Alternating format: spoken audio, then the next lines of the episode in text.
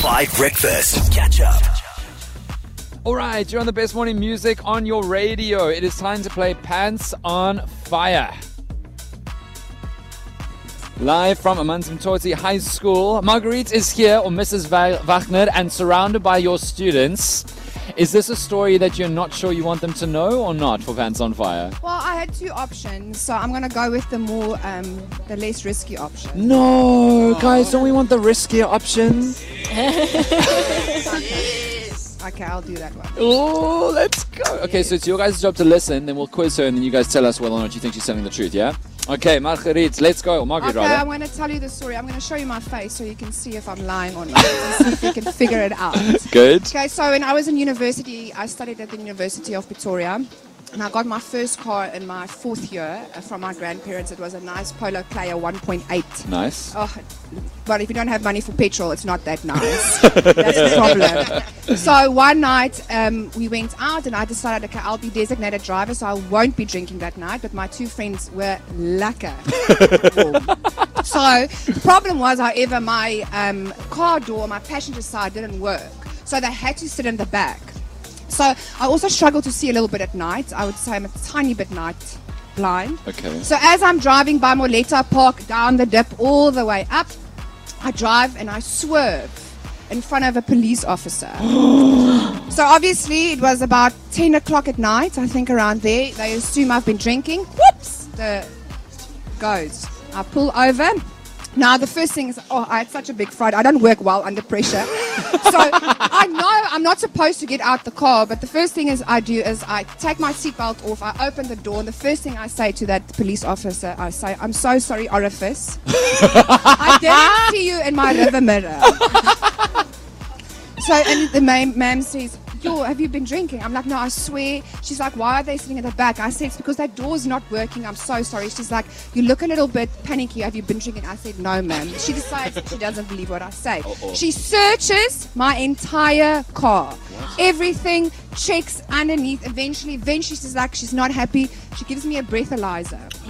She's still convinced I've been drinking. Takes the breathalyzer. 0.0. Okay. She says, "Okay, I can see you just obviously a little slow. You can get back in your car and you can go and enjoy your evening." And I went home. I didn't go home. I went out. And then I ended up not being designated driver by the way. You were taking the... What a great story. I love that. Yeah. "I'm so sorry, orifice." That is such a good line. Okay, just by just a holler, right? Does ma'am seem like the kind of person this would happen to? Yes. You think she's telling the truth? Oh, okay, that was complicated. Is she a good storyteller, whether it's true or not? Not a good storyteller. Wow, we're learning something. Yo, there's going to be big detention energy. Did you just say that ma'am would never be the designated driver? Yeah. Oh, ooh, that's wild. Molly, what do you think about this story from Marguerite? What do you think? So how many years ago did this happen? So this was probably my second or third year of university. No, I said my fourth year because I got my car. Ah. That's why I was designated. So I would say 2009. Okay. Okay, so you mixed up the years a bit there. Yes. So I'm going to say you are not telling us the truth. All right, Molly, always like that. Third degree over here. Madly, what do you think? I think parts of the story is true, but I'm thinking, don't officers need a search warrant before they can search a car? So I don't know if that part is true. What do we say? Well, the story is true. Everything. That lady searched me. We found out afterwards she wasn't allowed to do it. But she said she felt she had intent to do it, and that's why she gave me the breathalyzer. I still don't believe you. It is true, I promise. No, hold on. We're not done here. Tabo, one more question. So I've been stopped by a police officer and metro police officers a couple of times. Of course you have, yeah. And they scare the heebie-jeebies out of you. So I can imagine you spoonerizing a few words because you're scared. Spoonerizing? Yeah, you swap the... That sounds inappropriate. No. Anyway, okay. What is spoonerizing? I think you just swap like spoonerism, Dan. Spoonerism. I do have even a habit of messing up my words generally in class. Oh, does she? They know this. My brain is not as fast as my mouth. I think that's the problem. I see. I believe her.